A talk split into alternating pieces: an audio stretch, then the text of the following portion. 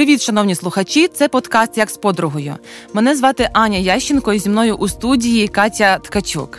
Привіт, друзі! Минулого разу ми говорили з Катєю про те, як війна зустріла кожного з нас, і Катя трошки ділилася своїм досвідом.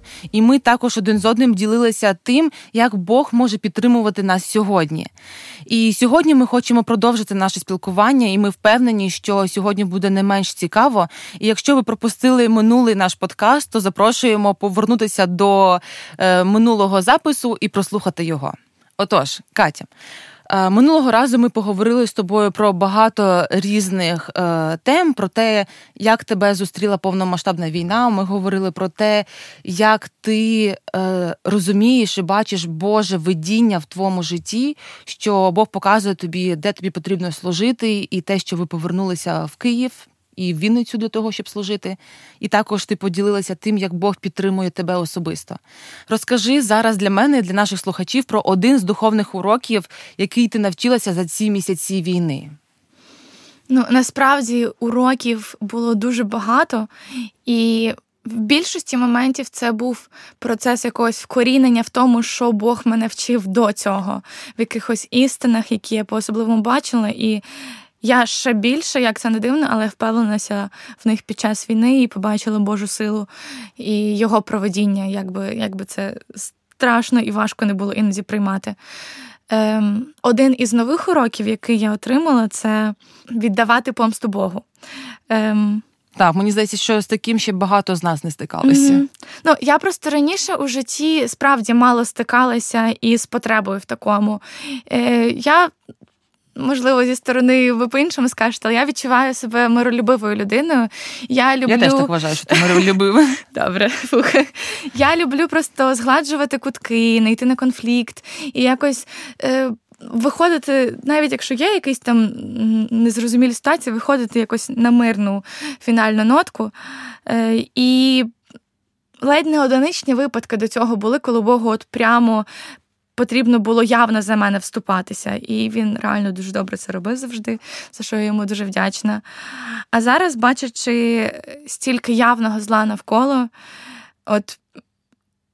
зла, яким воно є насправді. В чистому вигляді. Так, в чистому вигляді. Ми раніше могли чути про зло, десь там бачити його, але це явно таке щось бридке настільки і неприємно, що Ти як людина з цим ніколи не справишся. Ти як людина навіть помститися не зможеш сповна, тому що, не знаю, мені іноді здається, що мого добра не вистачить того, щоб перекрити мого світла не вистачить, щоб перекрити цю темряву. Але реально розумію, що у Бога цього світла достатньо, щоб знищити усю темряву, тому що насправді ми ж знаємо, що зло і темрява – це просто відсутність Бога, відсутність світла. І справді, бачачи багато прикладів на сторінках Біблії, як Бог мстився, вступався за своїх людей, за свій народ, це втішає мене і дає мені надію і розуміння, що він буде мститися і за нас, і він зробить це дійсно набагато краще, ніж я. Це мене насправді звільняє від бажання самі якось діяти в плані помсти. Це зберігає моє серце від ожорсточення якогось. Тому що насправді я багато із свого оточення невіруючих людей, нехристиян людей зустрічаю, які настільки вже піддаються цій злості всередині, що самі вже стають якось погіршуватись всередині. Це дуже сумно, тому що ми хочемо, щоб наша нація була сильна, така вольова, і щоб ми один одному підтримували. Але ця війна, окрім того, що вчить нас єдності, підтримки і допомоги, вона ще багатьох вчить, як бути злим. І те, що ти кажеш, я просто бачу, як навіть просто люди, вони, які були добріші, які були, якщо можна зараз говорити, пацифісти, знаєш, то зараз вони просто кажуть, ми готові вбивати, ми готові мститися. І ти просто розумієш, що ця війна, вона ще закликає людей просто до жорстокості. Я думаю, що це справді дуже сильно на нашій відповідальності, особисто кожного, щоб зберігати своє серце і зберігати всередині себе ось це добрий початок, і не віддаватися сповна цим емоціям. І для мене, як для християнки, я дуже щаслива, що я знаю Бога, і я знаю, до кого прибігати з цими емоціями, і я знаю, хто може за мене вступитися краще. Тому що, насправді, людей, які не знають Бога, які шукають своєї справедливості, їм важче з цим боротися. І це в якійсь мірі наша місія християн зараз також доносити до людей цю думку, що помста за Богом, вам не потрібно зараз мстити і не потрібно уподібнюватися цим людям, які прийшли на нашу землю. Угу. Слухай, це дуже класні думки, тому що я просто часто думаю про те, які емоції зараз я відчуваю. І коли я отримую різні новини, то я розумію, що окрім злості, ненависті і відчаю, ти мало чого відчуваєш. А ось це просто усвідомлення того, що, по-перше, ми маємо найбільшу надію в світі. Mm-hmm. По-друге, ми не маємо мститись, тому що за нас може помститись набагато краще той, хто взагалі це все тримає під контролем, хто тримає весь всесвіт. Тому ось це питання, чому ми навчилися сьогодні, я часто задаю своїм подругам, і одна каже, я навчилася виживати навіть в підвалі. І це правда. Це про тебе також, Ань, да? Да, про мене також, так. Інша каже, я раніше так сильно цінувала одяг, і зараз я навчилася цінувати те, що є окрім ось цього зовнішнього. Я просто, каже, я насолоджуюсь природою, я насолоджуюсь весною, літом, каже. Тому що раніше я насолоджувалась тим, що кожен день перебирала собі вбрання, знаєш. І люди дуже цінували це матеріальне, а зараз вони цінують спілкування з сім'єю, і це теж дуже класна навичка. Багато людей кажуть, що вони вчаться використовувати кожен день по максимуму. Якщо раніше вони робили багато дріб'язкової роботи, яка не приносила глобального сенсу і, хорошого, то вони говорять, що сьогодні вони цінують кожен день, вони хочуть спілкуватися з рідними, з близькими, вони хочуть говорити, як вони когось люблять. І це теж класна навичка. І ось ця навичка, яку ти сказала, мені ні разу ніхто не говорив. Чесно, це дуже круто. І я не скажу, що все інше не має ваги і сенсу. Все це дуже важливо, тому що ці уроки, які ми зараз виносимо для себе, вони надзвичайно важливі і вони мають вчити нас бути сильнішими. Насправді, що багато хто, відповідаючи на це питання, каже, що я навчився цінувати те, що маю, і зрозумів, як не цінував те, що мав до цього. Зараз переламаю всю лінію подкасту, коли ти запитуєш щось мене, запитаю тебе, чи переоцінила ти якось те, що ти мала, чи почала якось більше цінувати? Чи змінилось твоє відношення? Я взагалі, той, хто знає мене дуже добре, знає, що найбільшою цінністю в моєму житті є декілька речей.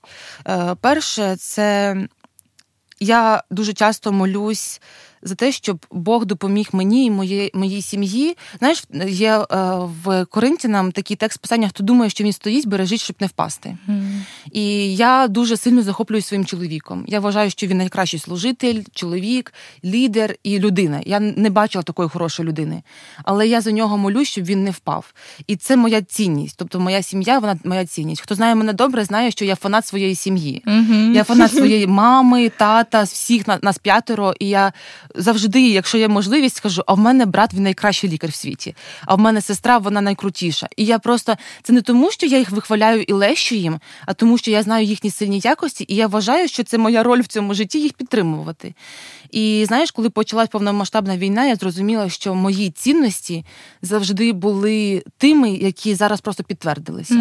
І я дуже радію, що Бог з самого дитинства мене якось вчив, що мені було завжди легко розпрощатися з речами. Якщо я десь почую, що комусь потрібні кросівки 39-го розміру, я вже думаю, так, в мене в шафі є 2 пари, тому я одну можу принести. Чесно. Ань, за це я тебе і люблю. Тобто мені речі для мене, це, я люблю гарно виглядати, але я з легкістю з ними прощаюся, я з легкістю всім можу поділитися.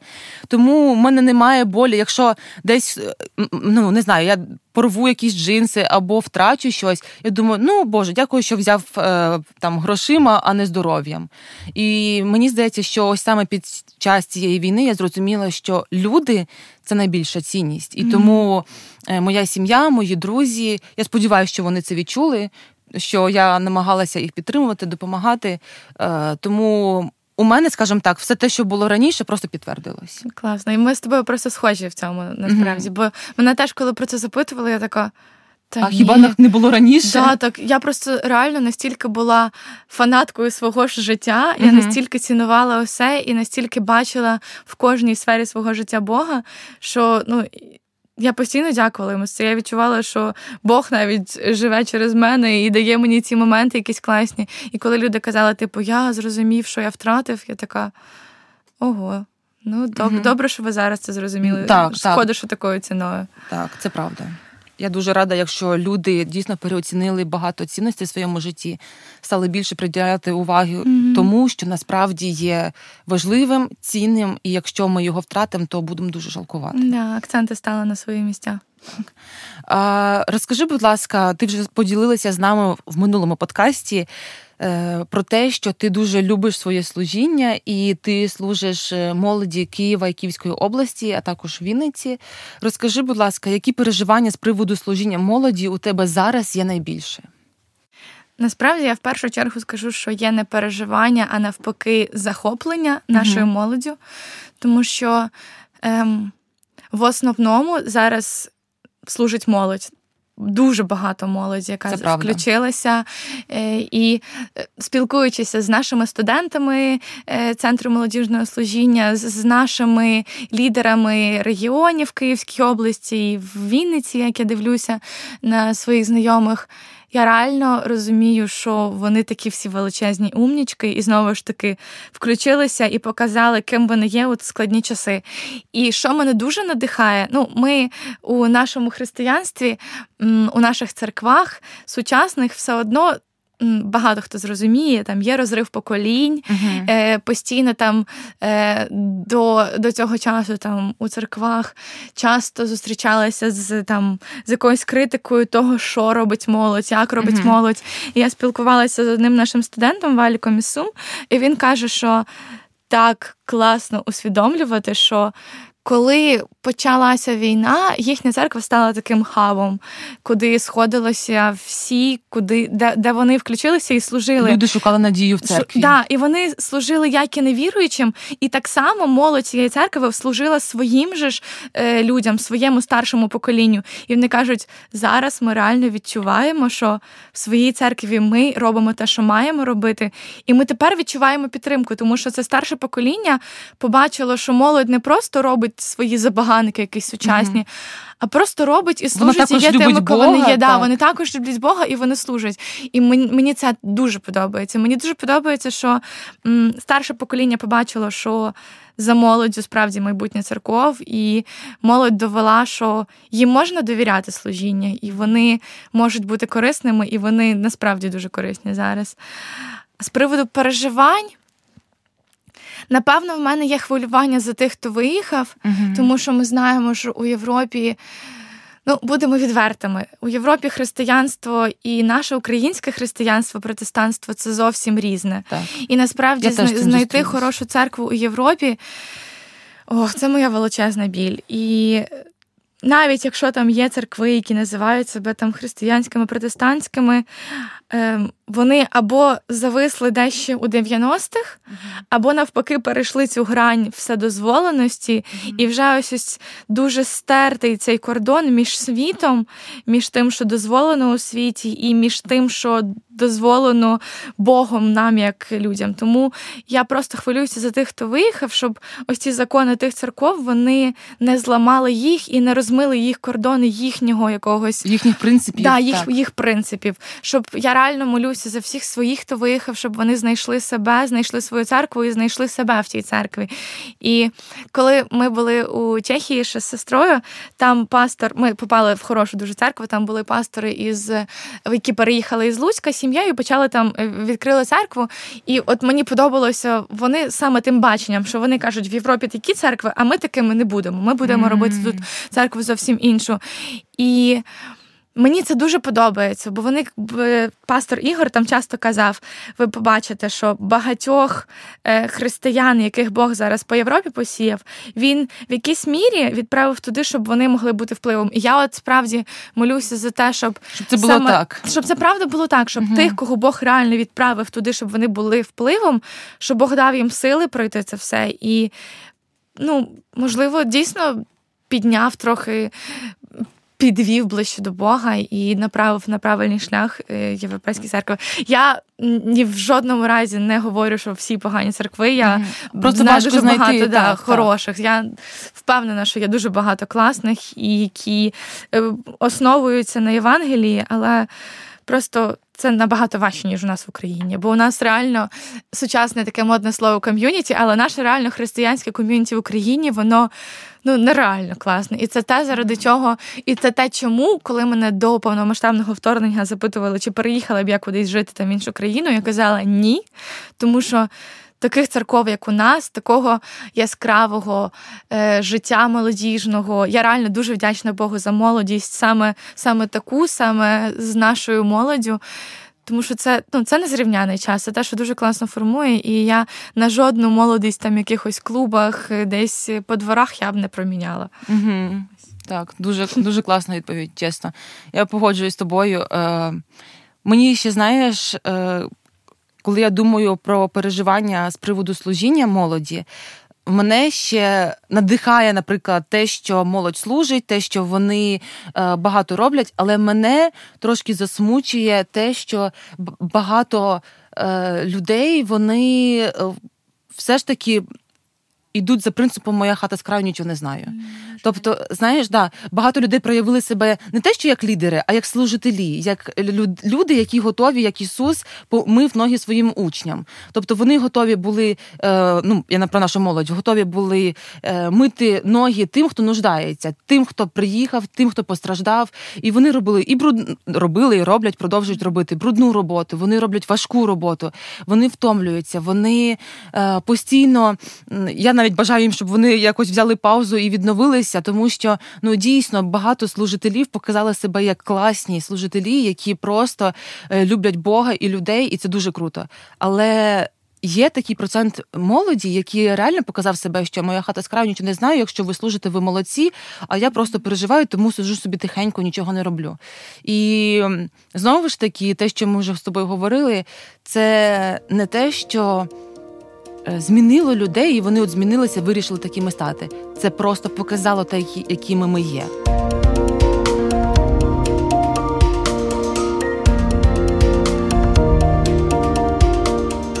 Кать, ти людина, яка є такою організованою людиною. Ми знаємо, що ти працюєш організатором різноманітних івентів. У нас в Києві, Київській області, ти адміністратор. І взагалі ти дуже така людина, яка все тримає під контролем. У тебе все по поличкам, в тебе все по табличкам.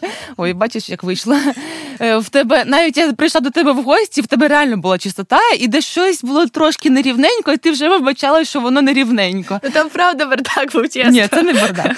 Розкажи, будь ласка, як тобі зараз вдається жити, якщо можна так сказати, без плану? Або як тобі вдається жити без впевненості в тому, що твої плани зламаються або не виконуються, не реалізуються? Ось коли прийшла війна, мені здається, що таким людям, як ми з тобою, дуже важко. Тому що ми звикли планувати, організовувати, вести календар, події, зустрічі.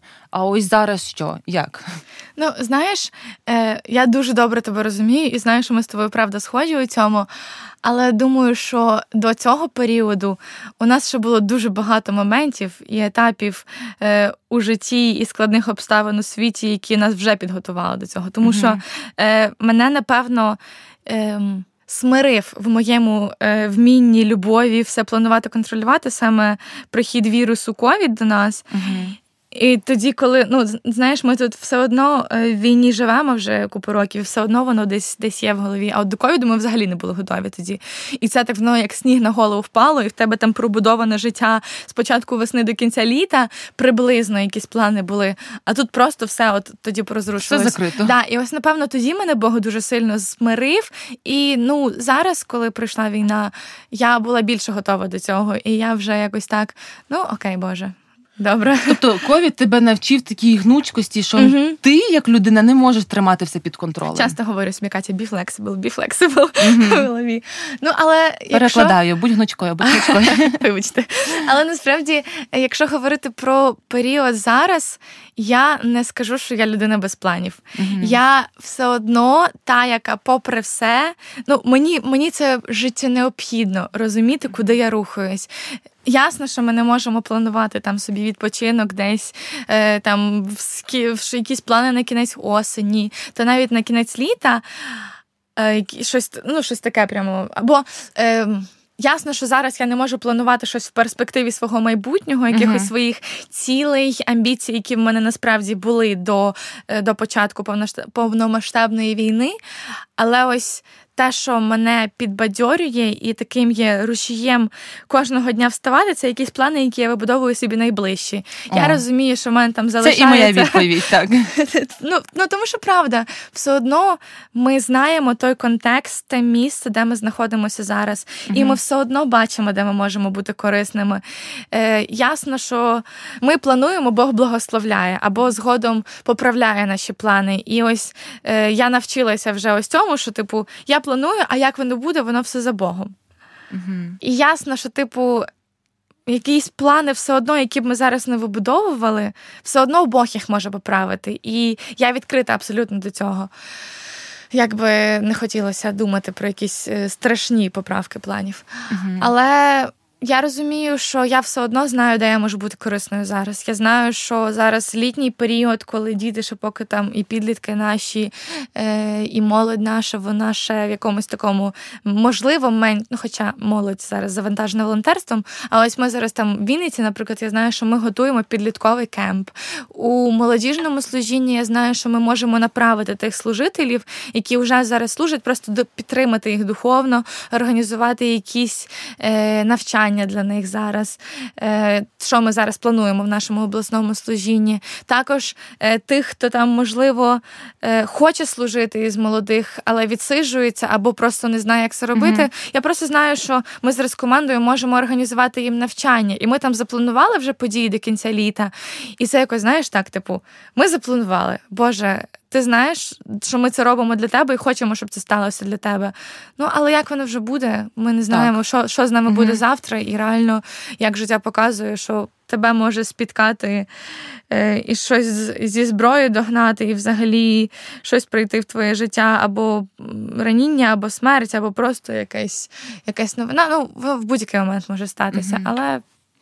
ти знаєш, мені теж близька ось ця думка, що все одно ти можеш робити маленькі плани хоча б на наступний день, на наступний тиждень. І мене, наприклад, ось ця ситуація, що я суперорганізована людина, і мене прям в якийсь період, це прям поламало.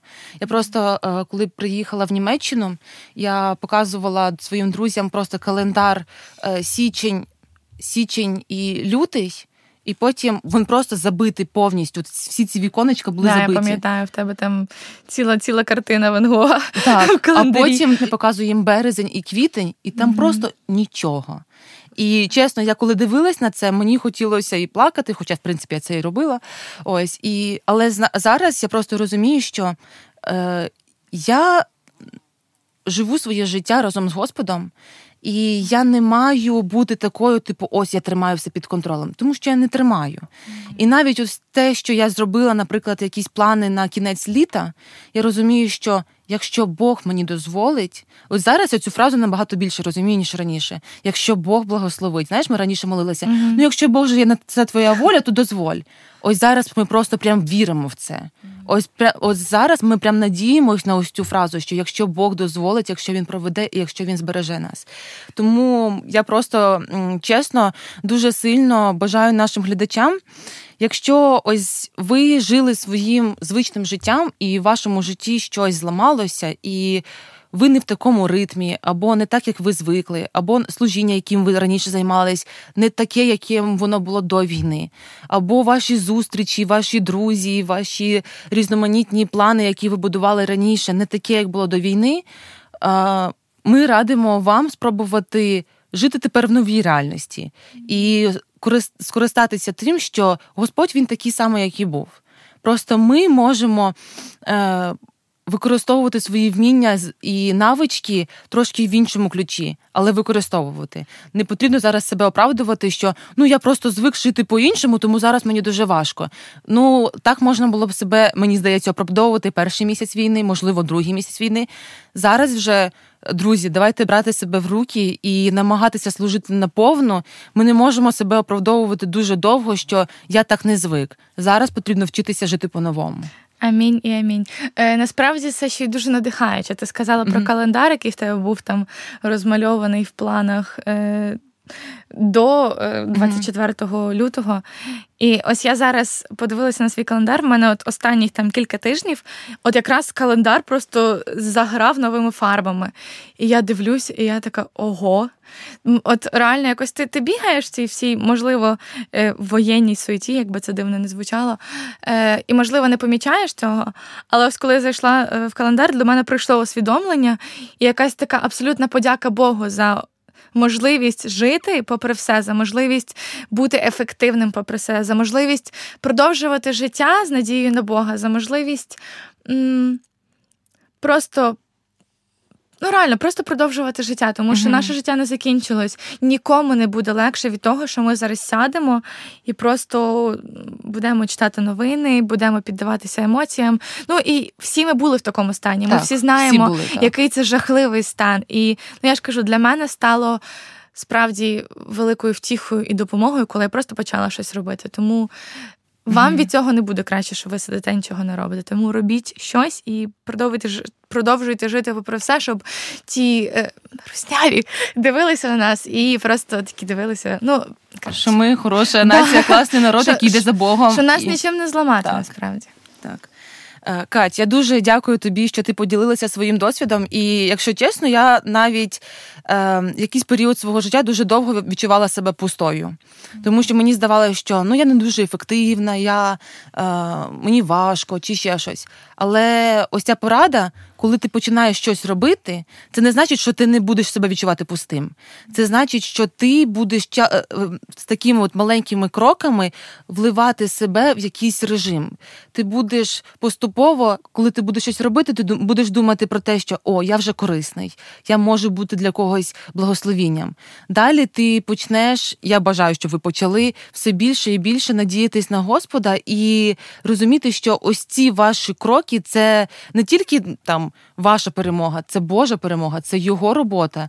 І якщо Він буде прославлятися зараз в вашому житті, і люди будуть вам дякувати за те, що ви служите, за те, що ви щось робите, говорите, пишете, не знаю, все, що ви будете робити, то за це все я бажаю, щоб ми дякували і прославляли нашого Господа. Дякую, що ви слухали цей подкаст. З вами у студії була Аня Ященко і Катя Ткачук. Так, друзі, дякую усім за те, що слухали. І взагалі скажу, що дуже сильно люблю такі розмови, коли вони якісь не поверхневі, а такі глибокі і про справді те, що турбує. Про справжнє життя. Так, не те, що таке на поверхні, аби відповісти. Я реально ось такі розмови дуже ціную, тому, Аня, дякую за те, що ти відкриваєшся, ти говориш щиро, і не тільки на цьому подкасті, а загалом на всіх передачах Transsvitового радіо. І дякую за можливість самій відкритися, можливо, навіть в ході розмови я і сама для себе щось ще більше розумію, тому це цінно дуже. Слава Богу.